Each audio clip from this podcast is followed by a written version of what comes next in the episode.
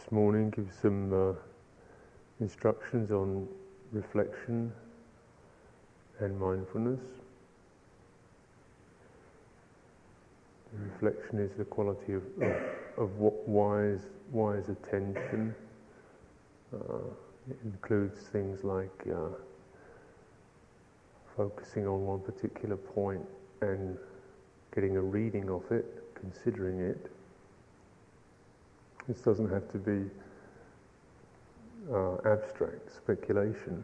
It's more the kind of uh, thinking process that occurs whenever you you uh, you're tasting something or you, you so you, you, check something out or you, you're drawing something and you when you look at it, what does that look like? Is that right? Hmm. It's that ref- reference.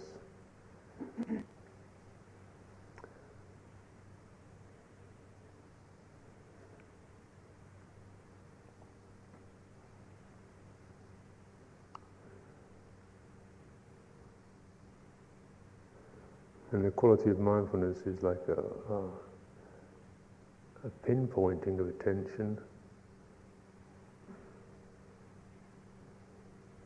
So, like putting that reflective quality, reflective capacity onto one point, like a point in the body, or point in feeling, a particular physical feeling. mind. And uh, so the, the, exercises that we, we practice, you have these, what are called the four foundations of mindfulness, the four places, the four places that you, you establish it, you, you put it. And the, say the first is body, second is feeling, third is mind or awareness, and the fourth is the processes that the mind uh, works in, so the uh, patterns of, awareness.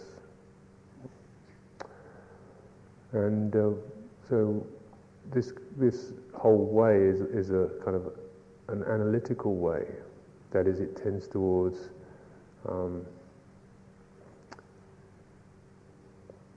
breaking up what seems to be compounded into a single entity, me, or the world, into, into discrete uh, categories.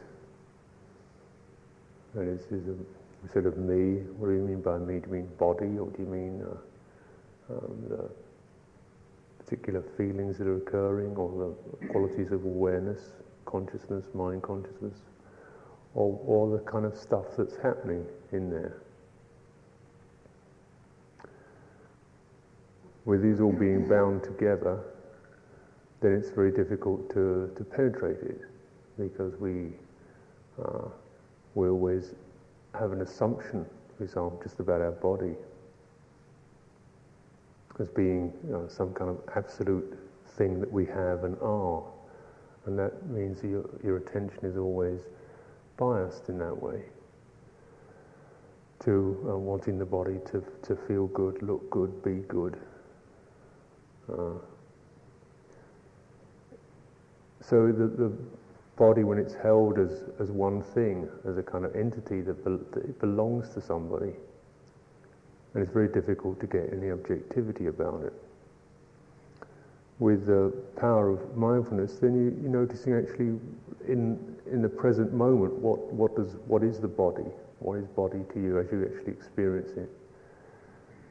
So the process of mindfulness is really non-conceptual, it's direct, it's actually putting that reflective attention onto uh, a direct experience.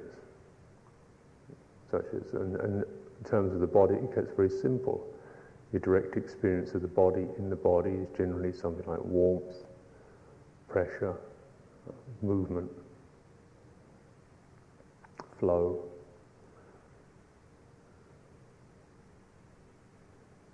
What, what is actually experienced. Or the concept, or you may even experience the concept of the body directly, which is a, a mental state, such as uh, my body feels sick, I don't feel very well, I'm tall, I'm fat, um, big, small. That's, that's, the, that's a conception, that's a con- concept of the body, isn't it? And you can experience that directly. When you look at that, you experience that, then you say the body is in the mind.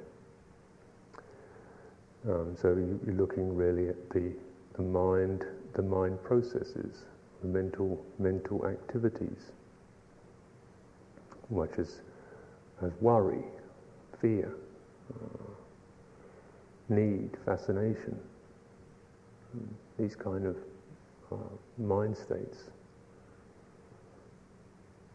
But you're always trying to look, actually recognize what directly you're experiencing. And uh, so you have these four foundations body, feelings, uh, awareness or mind, and mental processes. And you can generally reckon that whenever it, what you're experiencing comes up as, as me, then the, the foundation of mindfulness is not established. So whenever you think like, oh, my body, my mind's in a state, my mind's a real mess, or uh, I don't feel so good today, then this is a sign actually that your, your attention, you have to refocus because you won't, all that will happen in that state is you get obsessed, you get caught, you get into a trap. You're not actually experiencing anything directly, you're experiencing things through the concept of self. And with that comes fear, comes need, comes agitation, comes conceit of one kind or another. And maybe this is where, where um, there might be distinction here between, say, the practice of mindfulness and, and therapy you look at you work in a different way. Here you're looking at things very very directly. So if it, if it, if it comes up as, uh, you know, my body's in a mess today, well, that okay, you translate that into what? You come back to the feeling of of unpleasantness, a mental state, a feeling of worry or agitation. And then you, then you, then you begin to actually get to the point.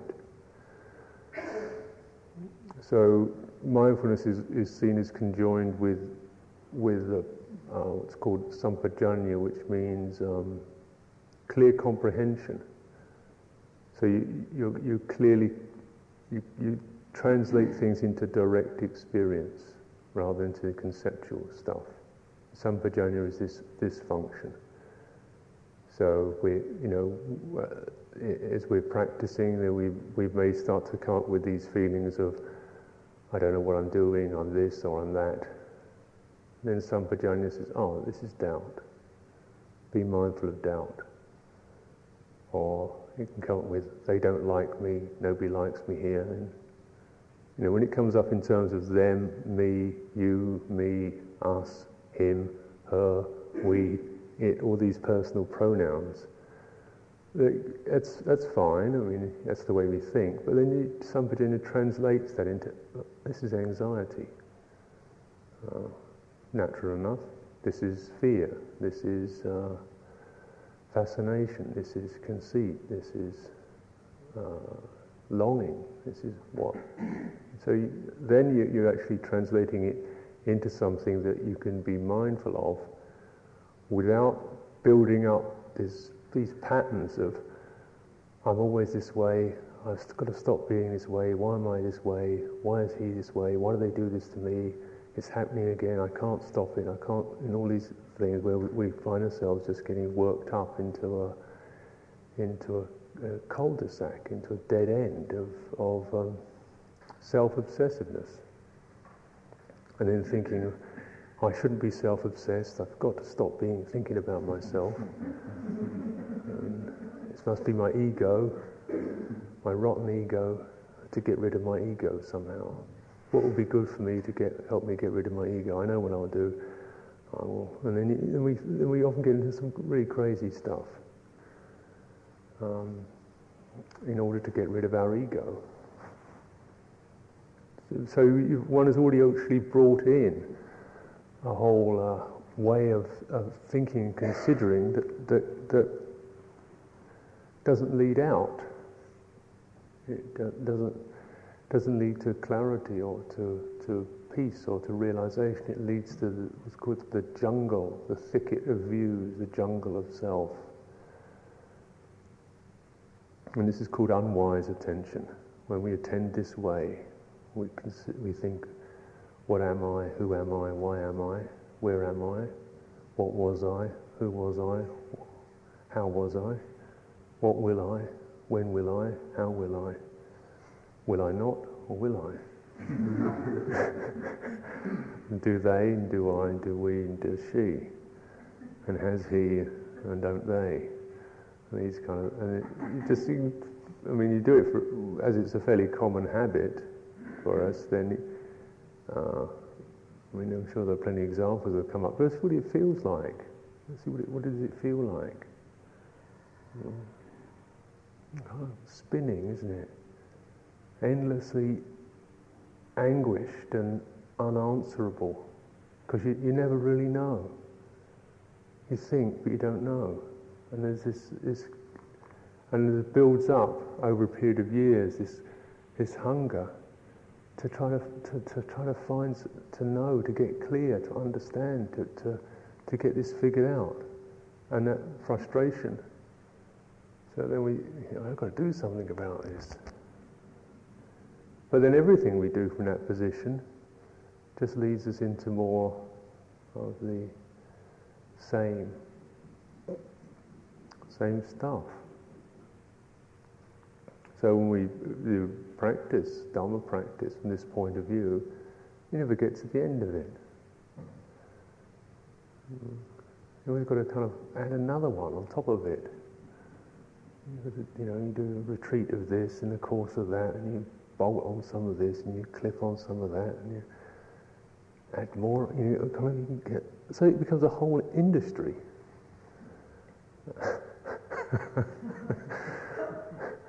and you think, this is difficult. Is you know, wish I could be something like a turtle or, you know, they don't seem to have any problems. yeah, you know, why is it so difficult for human beings just to be alive? So weighty because actually the, this is a process of unwise reflection makes it so.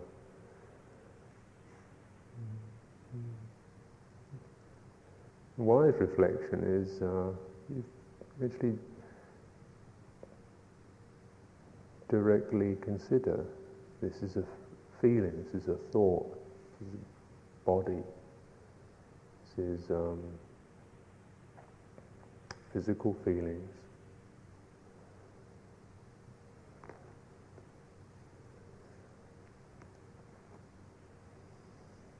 and it changes.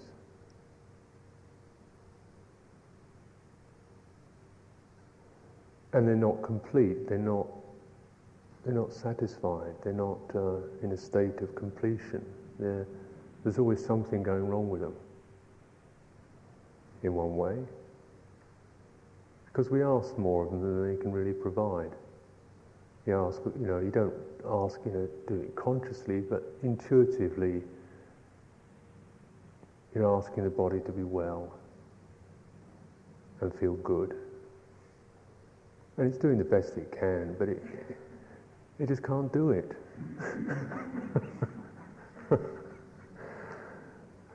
it's, it does remarkably well considering a, what a fragile arrangement it is uh, and what we do to them.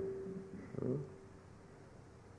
the kind of stuff we pump into them and the way we abuse them and then and then there's this kind of bitterness about it because one asks it to be miraculous rather than just a function in nature, whose nature is to be born, mature, age, break up, die. Mm.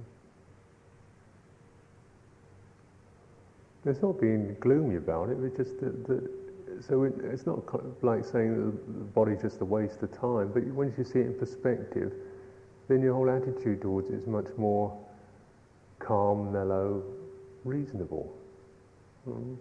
Rather than feeling affronted or shocked by, by its occasional lapses.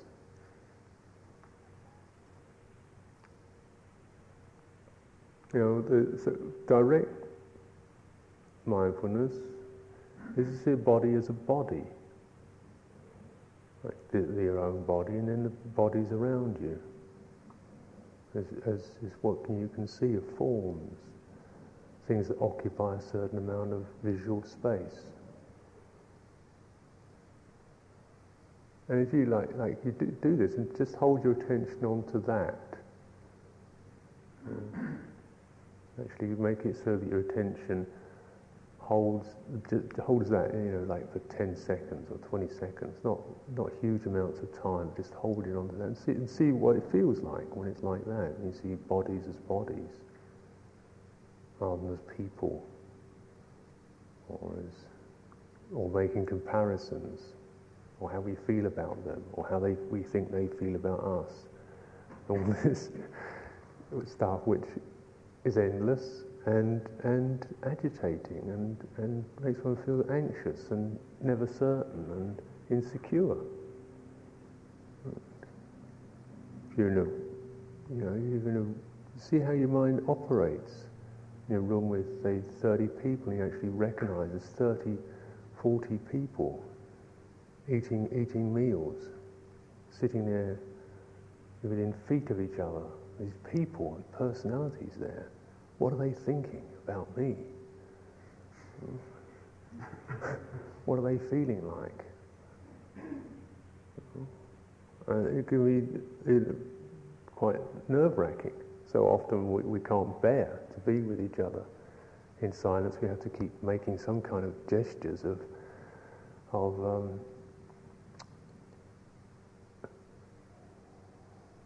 kind of mollifying each other. You see them as just as bodies. And it, so that this, when a retreat is this understanding, we can do this. It's not being unfriendly, just like just to see what it feels like to see a body as a body, and leave it. Just leave it at that point. That's all you need to know. You know? Human human form. That's most of a lot in a retreat. Then you can do that. You don't have to know anything more. Look at just what, it, what the mind feels like at the space, coolness. And you may even pick up within that, you may even pick up the noticing that you know, the presence of other humans is different from sitting in a wood with trees around you. You don't think there's all these trees in here. I wonder what, they're, wonder what they're thinking about me. How do I look? Did I comb my hair today? There's just you know, trees, so what? It's quite pleasant. But with human bodies, human forms, there's probably some anxiety there.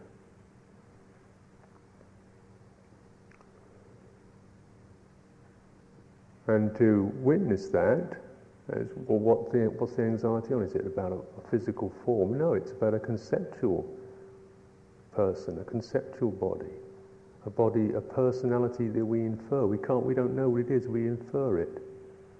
And then there's all that self, me, you, and then the, the, habit, the mind processes, the dhammas that arise from that mind state. Oh, and then it's, uh, you see what ones come up. I notice in my mind anxiety, that pattern.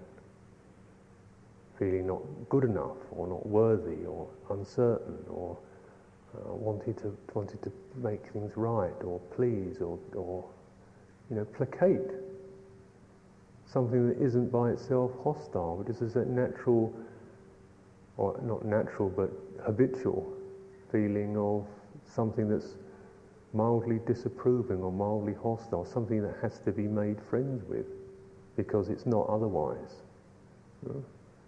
that kind of assumption. I don't know if you have this kind of pattern in your mind. Maybe you feel like a slight restless, anxious feeling, subtle or gross.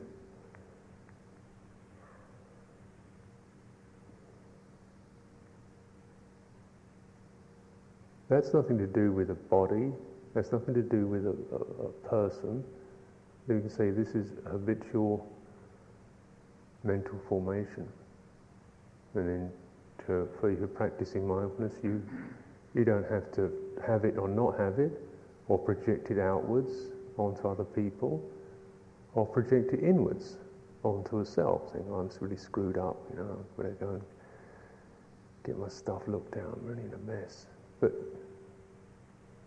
you don't project it anywhere. It's this is a this is anxiety, this is doubt, this is aversion.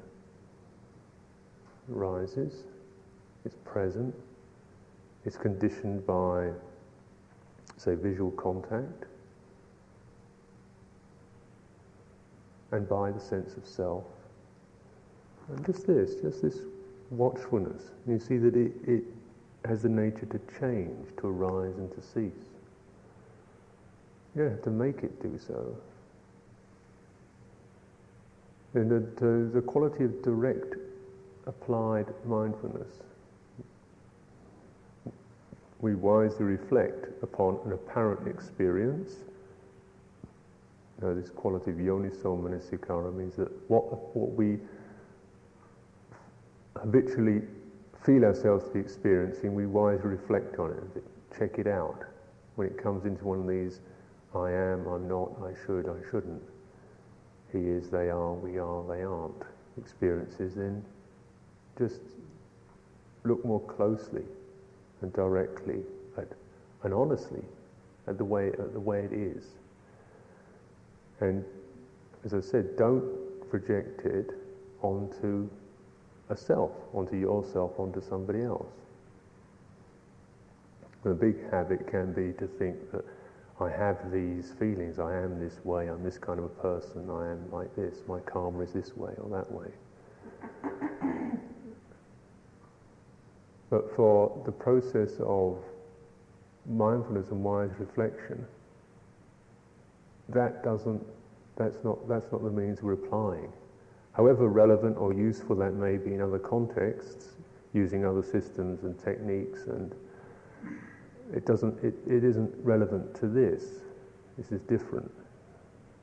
This is you're just using Dhamma. Not to say that no other method has any use at all, but just to, to know what you're doing so that you can use the, the, use the Dhamma practices and Dhamma teachings for, and approach it in this way. And you see, see what, what the results are. A lot of the time, say, uh, because of not really establishing mindfulness and clear comprehension, then we've already got a whole lot of stuff happening. There's a whole, whole load of whole things, a whole lot of things arising. So not seeing body as body, so not seeing feelings as feelings. So we've got particular habits about uh, physical feelings, about mental feelings, certain locks, certain uh, indulgences, certain repressions, certain blocks against them, hmm, which come up in the I shouldn't, I shouldn't feel that, shouldn't feel angry. So immediately that it's actually, it's, it's, it's shut it down before you've even experienced it. Because, hmm, you know, you, you, one is trained quite thoroughly uh, in the various shame, guilt, punishment, approval systems, so that you know you don't you don't feel angry. You feel a bit sort of flat and depressed, or but you don't feel angry because you naturally never allowed it to happen. So you get this sort of strange, alienated, sort of confused state because actually you've shut off your, the, your vitality and you don't feel um, you don't feel sexual desire, or you don't feel animosity, or you don't feel jealous, or you don't feel these things because they're not proper things to feel. and we have to feel proper things, not improper things. Because of the self, isn't it? And yet, you know, you, you considered as anybody never felt any of those things. Are those terms totally ununderstandable concepts like jealousy? Wonder what that means. What's that? I've never heard of that. Guilt? Guilt? Guilt? I have to look it up in a dictionary. Guilt? Passion? Me? So, so, yeah, we understand these things because they are, one does feel them, but yet, so often from the point of view of self, they're, they're unallowable, they're not acceptable to feel. So actually, to, to feel the feelings in the feelings can be uh, to, can be have its difficulties. In that, uh, even without conscious doing it anymore, the, the habit has come in to actually shut it off immediately.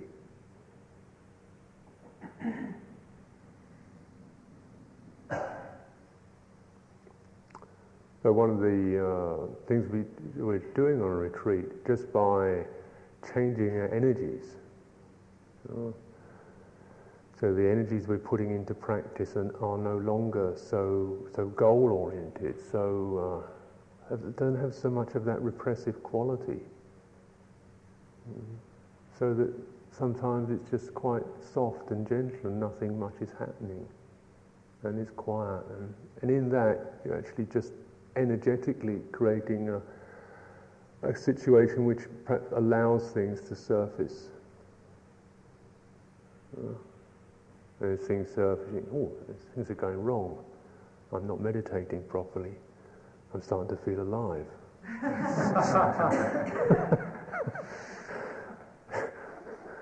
oh,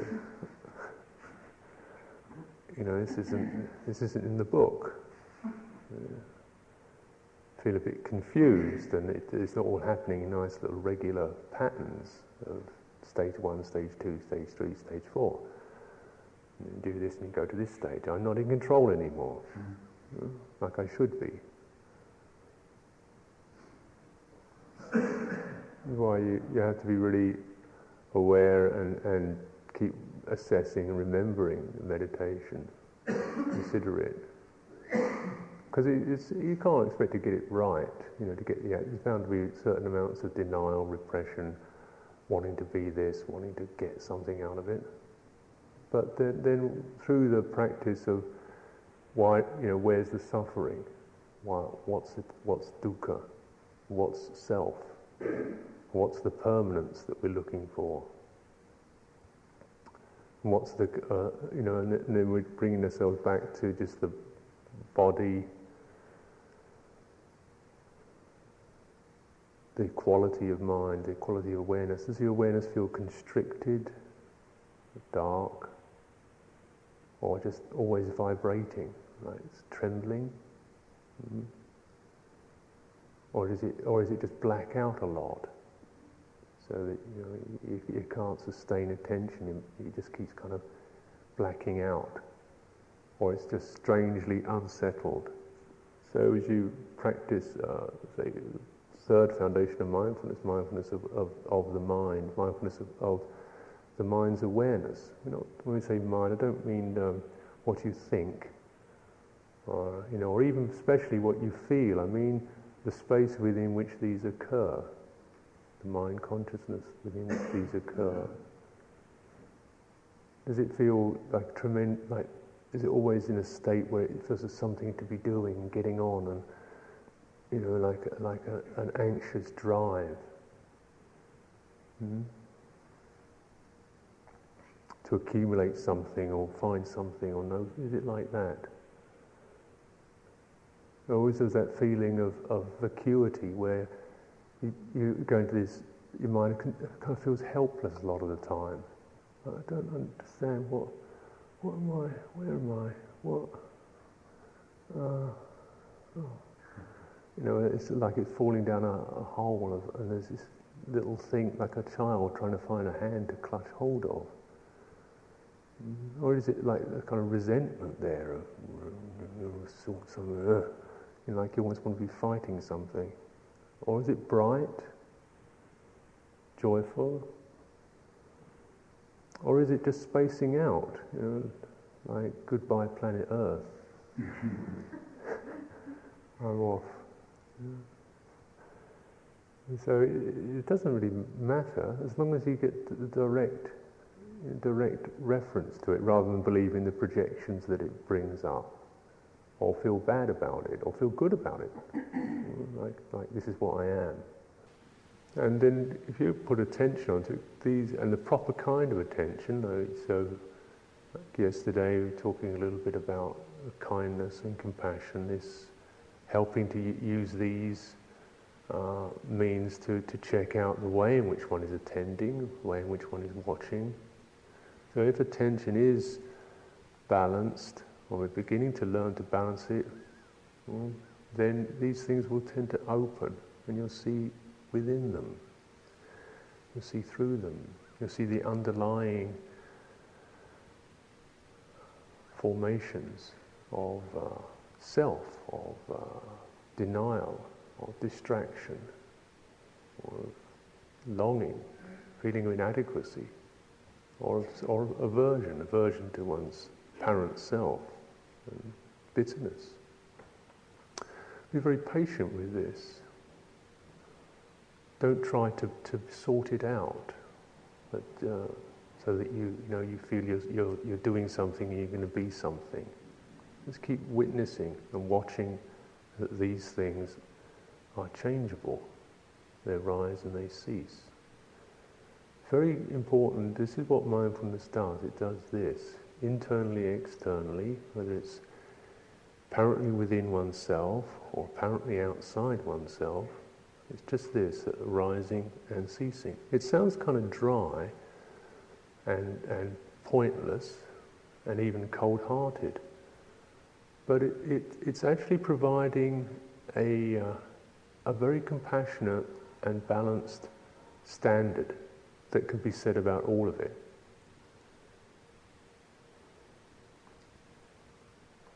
And if that point is made, you know, that, that, witnessing is this way. It's not that you're thinking these things and trying to just plaster over um, your experience with some Buddhist concept but just to bear with something as it arises, to, to, to open to something as it arises, to stay with it as it's present, to watch it when it ends. It's this kind of encouragement. And you'll find within that that the, the facilities of calm, the facilities of kindness, the facilities of patience will naturally arise with that process. They, they accompany it by themselves. You don't have to kind of bring them up. They, they, they accompany mindfulness. If you're not trying to, you know, but if you're practicing it impermanence in order to make things go away, then they don't. You're saying this thought is impermanent. Go on, push off then, then this isn't mindfulness. It's, it's witnessing flow and change. So consider also impermanence is, is a sign of the relativity of things. So even if something is, is, a, is moving very slowly, the, the, just the fact that one can observe it means that, that there's a relativity there. There's a sense of this occurs at a point in space or time, and there is an awareness that is separate from that. So, so impermanence also means that, that nothing that, that you experience is actually ultimate or total. It's always just a relative, fragmentary part of your total sphere of experience.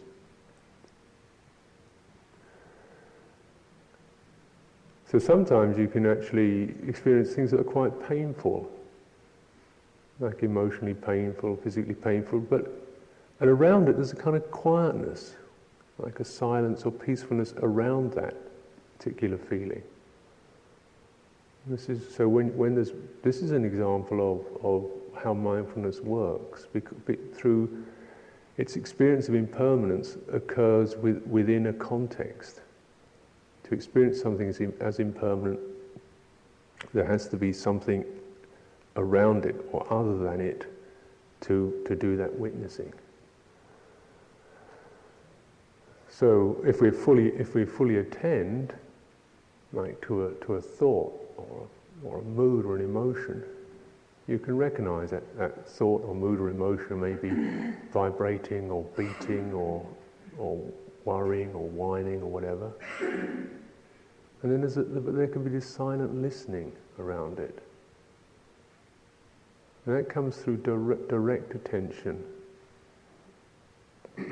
Makes us recognize the sphere of the mind, the sphere of consciousness, rather than just the objects of it. one pointedness alone doesn't do that. One pointedness isn't by itself samadhi, or which is the result of mindfulness. One pointedness alone is not samadhi.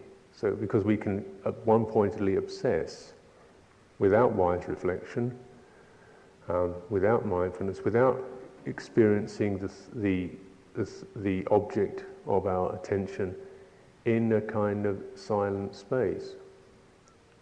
And so one pointedness can be accompanied by uh, a tremendous amount of tension uh, or fascination or identification.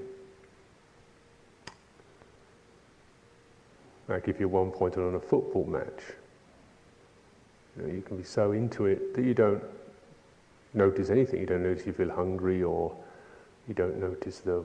If you're really one pointed, you might not even notice the weather. You know, you're so mesmerized. This is not samadhi.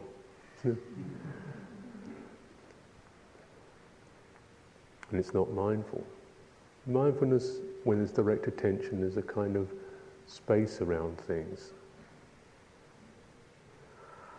So if you don't, if you're, when you're meditating, you don't experience that, you experience just being stuck into, uh, into various states, then mindfulness is not, is not established properly. And generally, you, you have these uh, four foundations body, feeling, mind, and mind processes.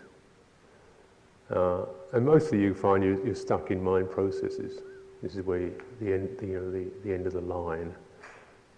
That uh, you, know, you just feel yourself to be going through worry or guilt or kinds of crazy stuff. And then you're trying to be mindful of it, but you, you can't do it. You tend to not rather be mindful, you tend to just think it or be capsized by it all. The process then of wise reflection assess this and you, you go back, if you like, you go from the fourth foundation to the third. So it's like if you're feeling a lot of, of uh, emotion or, or, or, mental stuff, then try to be aware of, of the mind rather than what's going on within it. So this is rather like, like um, where, do, where do your thoughts occur? You know, just that, that kind of reflection. Where, where, who is this happening to? Or where, do the, where does the thought occur? Where is the, where's that mood? Where's that uh, fear or worry occurring? And that, if you like, brings you out of uh, a mode whereby, even though you're kind of witnessing things, you're not mindful of it. You're just involved with it all, to a position where you can actually see something in context. uh, try thinking a thought deliberately to actually bring up a thought in a way of saying, you know, uh, to see the uh, beginning and the ending of a thought, where, where is a thought? And you get a sense of a kind of a space and the thought pops up and passes away. To be aware of the mind within which occur, things occur. So you go from that foundation to that foundation. And you go back, and you find that there's more calm or more um, uh, reference possible that way.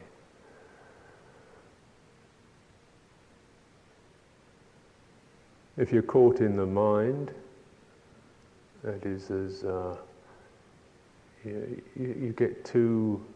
the the sign of it is becoming too apparently self-obsessed. You say you're, you're in your head all the time, or you're, you're, you're, in your heart all the time. You're kind of stuck into into the, the mind being self, being held into the mind. Look at the feeling. You know, the feelings about the mental feeling.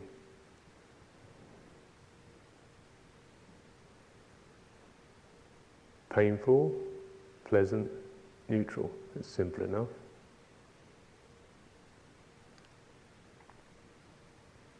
Try to refer to, to it in this way. So that simplicity takes you out of the complex drama and uh, obsessiveness of thinking. You look at the, go back to the feeling, it's a pleasant feeling, it's a painful feeling, it's a neutral feeling. And from that you can always go back to, right back to body. Mm. So quite often when we're not able to, to wisely attend and be mindful of mind states or even physical feelings, you just get caught in, in uh, you have a painful physical feeling and you get into this state of pushing against it or tensing up against it or wondering whether I should move my leg or whatever, this kind of thing. Go back to, to the body.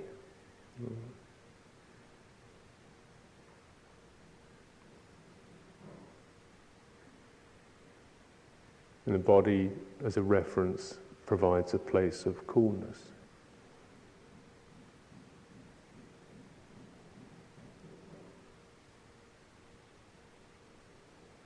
So these are four foundations, and so that in the dynamic of, of practice, then uh, they are reference points for us. we may consider that uh, you know, what we need to do is work out our mental stuff, you know, our habits, our, our weak points, which are mental processes which is true enough, but in order to be able to do that, you have to be, you, there's no point just getting obsessed, you know, where, where, you're focusing on your stuff, but you're not, you're not doing it in a mindful way. You're doing it in an I am way, or a way that doesn't provide you with the spaciousness to see it as impermanent. Therefore, one should establish, uh, one should practice mindfulness of body, mindfulness of feeling, mindfulness of your mind. That's mindfulness. When, so, and the mind includes the, the, the attitude about meditation. Yeah. The mind, the mind is always present. You know, you can't, not as if you can put the mind down somewhere and then meditate on it.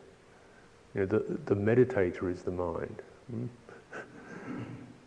so the very views, the attitudes the, uh, that we have in our meditation about meditation are the mind. Hmm. So, but then, so you, you contemplate, like, is your, whether this is about self or not self, whether it leads out to, to peace, to dispassion, to coolness, to, to ease, or whether it's leading to kind of more need, more demand, more tension, more uh, obsession with oneself, whether it's leading to repression and denial and transference, whether it's another kind of uh, longing to be gratified by something, fulfilled by something. Not that these are anything, there's nothing wrong with these as such, but if one witnesses, then the very process, if you don't witness, then the process of meditation will be the mind's uh, weaknesses being concentrated. And you know on these retreats you can get very concentrated. But what you concentrate isn't always the right things. Mm.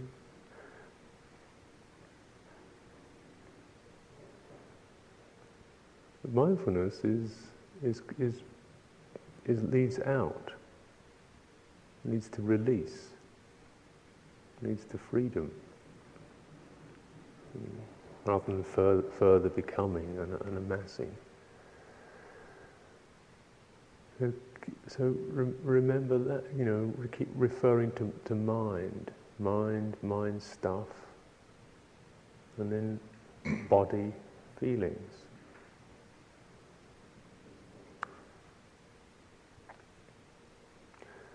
For say, for the body is always considered a very uh, uh,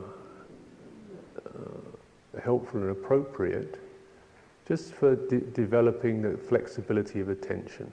So, because of the body, you can focus on a particular small point, like in your foot or your head or your chest or somewhere, and you can focus on a large area, so just the entire body.